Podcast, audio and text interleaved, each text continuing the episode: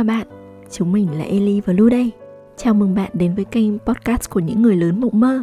Tại đây, chúng mình sẽ cùng bạn chia sẻ những câu chuyện yêu thương bình dị thường ngày, nhưng hy vọng sẽ là những điều hạnh phúc giản đơn, tưới mát tâm hồn chúng mình trong cuộc sống bận rộn này nhé. Uhm, nửa năm trở lại đây, khi bắt tay cùng Lu làm podcast, tớ chợt nhận ra vốn liếng ngôn từ của tớ ở mức SOS thực sự. Nhưng cũng cảm thấy may ghê vì mình nhận ra điều này cũng chưa muộn lắm. Hôm nay cùng chúng tớ bàn về thực trạng tiêu chuẩn kép nhé. Chít chít SOS. Nếu bạn chưa biết tiêu chuẩn kép là gì thì bạn cũng giống tớ cách đây vài hôm đấy. Nhưng không sao, chúng mình cùng tìm hiểu xem nó là gì, đầu cua tai nheo ra sao nhé.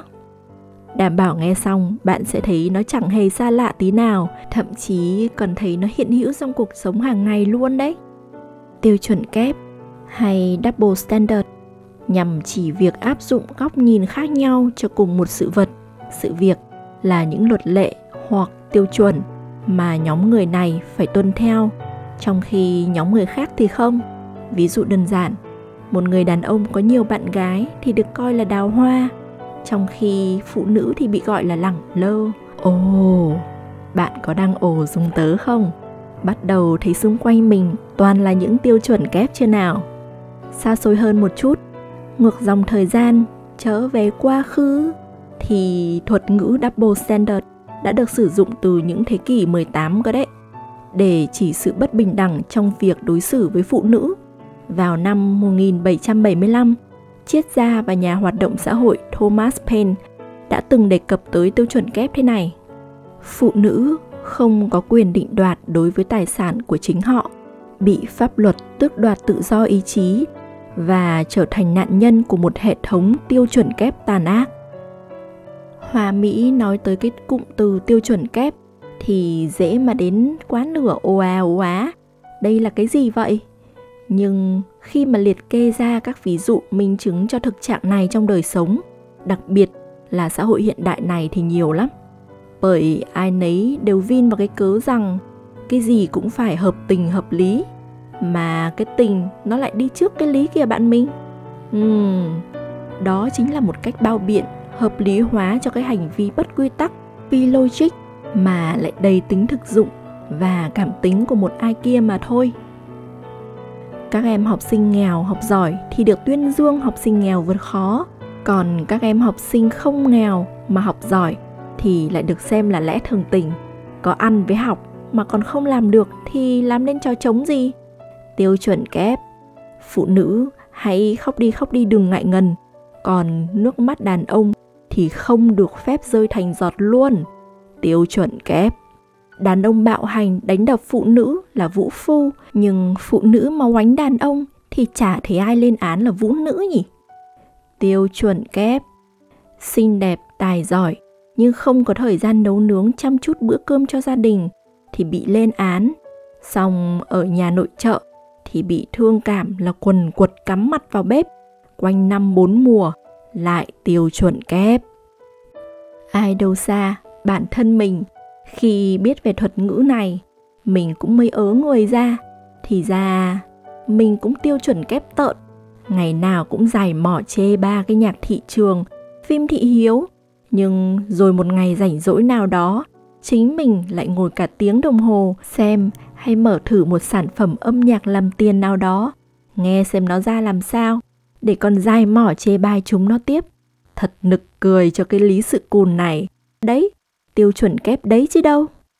Trí thông minh của ta đây, điểm mạnh của ta đây, đó là sự mềm dẻo giải quyết cùng một vấn đề tương tự nhau nhưng theo hai hướng khác nhau nhằm mang lại kết quả tối ưu nhất nhưng đó cũng chính là trí ngu của ta đây nó khiến ta vô tình hay hữu ý mà phá vỡ đi cái chuẩn mực và sự đúng đắn vốn có của một vấn đề. Cảm tính hóa khiến chính kiến kiên định của ta bị lung lay, và một ngày nào đó, nó cũng trở thành điểm yếu của ta. Ta sẽ bị bắt bài, và ta sẽ bị áp đặt tiêu chuẩn kép như ta đã từng. Đồng ý không bạn lu? Ép dầu, ép mỡ, chứ ai nữa áp đặt tiêu chuẩn kép cho nhau. Thời đại có thay đổi, xã hội có thể phát triển hơn trước rất nhiều, nhưng tiêu chuẩn kép chẳng hề mất đi mà nó thiên biến vạn hóa, muôn hình vạn trạng len lỏi vào những ngõ ngách của cuộc sống. Chúng ta đã trải qua 2 năm sống chung với Covid, đủ các chủng từ Alpha, Beta rồi Delta cho tới Omicron. Chúng ta cũng đã điều chế được vaccine để ngăn ngừa đại dịch này kéo dài. Thế nhưng, có những thứ lây lan kinh khủng hơn cả virus mà chúng ta dù có cố gắng cũng không thể chống lại được. Tiêu chuẩn kép là như vậy đó, khó cho chúng ta nhưng lại dễ cho người. Thậm chí, có khi bạn đã từng là nạn nhân mà cũng lại là sát nhân gieo rắc tiêu chuẩn kép cho người khác mà bạn không hề để ý. Nếu như ai đã từng nghe về tiêu chuẩn kép thì chắc chắn sẽ biết về những ví dụ đời thường phổ biến về thuật ngữ này. Phân biệt nam nữ luôn là một chủ đề nóng, minh họa rõ nét cho tình trạng tiêu chuẩn kép. Hồi mình còn nhỏ, những bạn nhà có điều kiện, nếu như học giỏi thì mọi người coi đó là lẽ bình thường, trong khi với những bạn có hoàn cảnh khó khăn thì sẽ được tuyên dương là tấm gương vượt khó, hoặc theo chiều ngược lại, nếu gia đình bạn có điều kiện hơn người khác mà bạn học không tốt thì người khác sẽ nói về bạn nhiều hơn so với một bạn mà không có điều kiện tốt bằng. Lớn hơn, khi mình bắt đầu đi làm rồi thì câu chuyện này còn lặp lại với tần suất nhiều hơn. Bạn là nhân viên nhưng bạn có lỗi thì bạn sẽ thường bị triển trách nhiều hơn nếu cùng lỗi đó. Quản lý của bạn thì lại dễ dàng được tha thứ. Có một câu chuyện mà khiến mình ý thức rõ ràng nhất về khái niệm tiêu chuẩn kép này chính là hồi trước khi mình đi làm, mình có theo một dự án với sếp do tính chất dự án nên thường sẽ có nhiều người join cùng Vấn đề là ở chỗ, nếu như tất cả cùng mắc một lỗi thì những nhân viên cũ, cũ theo định nghĩa là đã làm việc với sếp một thời gian dài, thường sẽ bị sếp nói nhiều hơn, cũng sẽ bị giao nhiều việc không tên hơn. Khi đó, mấy người cùng dự án vẫn hay trêu bảo với nhau là đúng là mình theo tiêu chuẩn kép nên kiểu gì cũng bị chú ý nhiều hơn người mới mà thôi. Dần dần câu chuyện đó thành quen. Lúc đầu thì cũng hơi khó chịu một chút, nhưng khi mà mình điều tiết được cả thái độ của mình với những lần như vậy, mình sẽ thấy nó bình thường thôi và cũng không còn để tâm đến nó nhiều nữa. Do sự phát triển của mạng xã hội gần đây, nên ai cũng có quyền được bày tỏ ý kiến của mình, thậm chí là có phần gay gắt, thẳng thắn và phiến diện hơn trước đây rất nhiều. Ai cũng có một vài cái thước đo chuẩn mực riêng của mình để áp đặt lên người khác. Có thể là một câu chuyện về xâm hại tình dục. Có trường hợp thì sẽ bị nói là cứ làm quá lên, có gì đâu nhỉ? Xong lại có trường hợp được thương cảm và bảo vệ hết mực.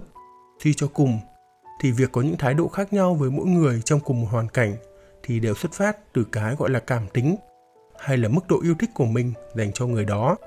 Và tất cả những sự bất công đó khiến cho những chuẩn mực, cách suy nghĩ của chúng ta không còn giữ được thăng bằng nữa và cũng sinh ra những cái hội chứng về bệnh lý, sợ bị soi xét, sợ bị người khác đánh giá, sợ bị so sánh với người khác. Và tất nhiên lâu ngày những điều đó tích tụ lại thành một nhân vật khá quen mang tên là nỗi sợ. Tiêu chuẩn kép sẽ chẳng thể biến mất khỏi xã hội này được, và chúng ta cũng chẳng bao giờ hy vọng mình sẽ không rơi vào những vòng xoáy luẩn quẩn của những suy nghĩ bất công được cả. Bạn đã từng nghe nói, không có so sánh thì chẳng có đau thương chưa? Thậm chí, ở mỗi khía cạnh của cuộc sống, bạn cũng có thể gặp phải mỗi kiểu tiêu chuẩn kép khác nhau, như với vai trò là cha mẹ, là con cái là học sinh, là giáo viên, là nhân viên, là sếp, thậm chí là cả những người nổi tiếng nữa. Điều mà giúp chúng ta tỉnh táo để vượt qua được cái bẫy này, đó chính là đừng bao giờ để tâm trí mình cuốn theo những sự so sánh cả. Điều mà con người hơn ai ở chỗ, chúng ta có thể đối xử với từng người theo cách mà ta muốn, thậm chí là với một người cũng có thể có những sự phân biệt khác nhau. Hãy luôn để mình lạc quan, vô tư và nhìn nhận vấn đề một cách lý trí hơn không ai tắm hai lần trên một dòng sông nhưng nếu bạn để tiêu chuẩn kép gông cùm cuộc sống của mình thì tức là bạn đã để mình hai lần bị tổn thương liên tiếp. Một là bởi sự bất công trong cách đối xử với bạn, và thứ hai là để bạn bị trói chặt trong cái thái độ đó mà chẳng thể thoát ra được. À, thêm một điều nữa, không có lửa thì sẽ không có khói. Đừng biến mình thành kẻ bị tổn thương lại đi làm tổn thương kẻ khác. Hãy học cách nhìn nhận và đối xử với cuộc sống xung quanh êm ái, hợp tình hợp lý, thay vì để năng lượng hàn học, phiến diện kiểm soát bạn. Bởi chỉ khi bạn không đặt người khác vào thế khó thì bạn mới dễ dàng vượt được qua nó trong trường hợp bạn gặp phải. Các cụ xưa vẫn hay nói dễ người khó ta cũng một phần xuất phát từ những cái tiêu chuẩn kép này mà ra thôi. Cảm ơn bạn đã lắng nghe. Chúng mình hẹn gặp lại bạn ở tập tiếp theo nhé. À tâm sự với chúng mình bằng cách để lại comment ở phía dưới hoặc gửi email về địa chỉ hòm thư tí ta tí tách podcast a gmail com cho chúng mình nhé Keep streaming. Bye!